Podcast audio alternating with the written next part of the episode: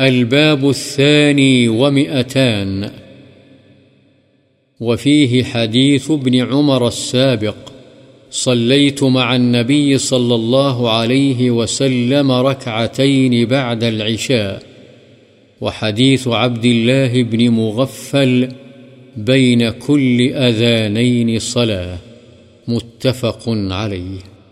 عشاء سے پہلے اور بعد کی سنتوں کا بیان اس میں ایک تو حضرت ابن عمر رضی اللہ عنہما کی سابق حدیث ہے کہ میں نے نبی صلی اللہ علیہ وسلم کے ساتھ عشاء کے بعد دو رکعت سنت پڑھی اور دوسری عبداللہ بن مغفل رضی اللہ عنہ کی حدیث ہے کہ ہر تکبیر اور اذان کے درمیان نماز ہے جیسا کہ پہلے گزر چکا ہے۔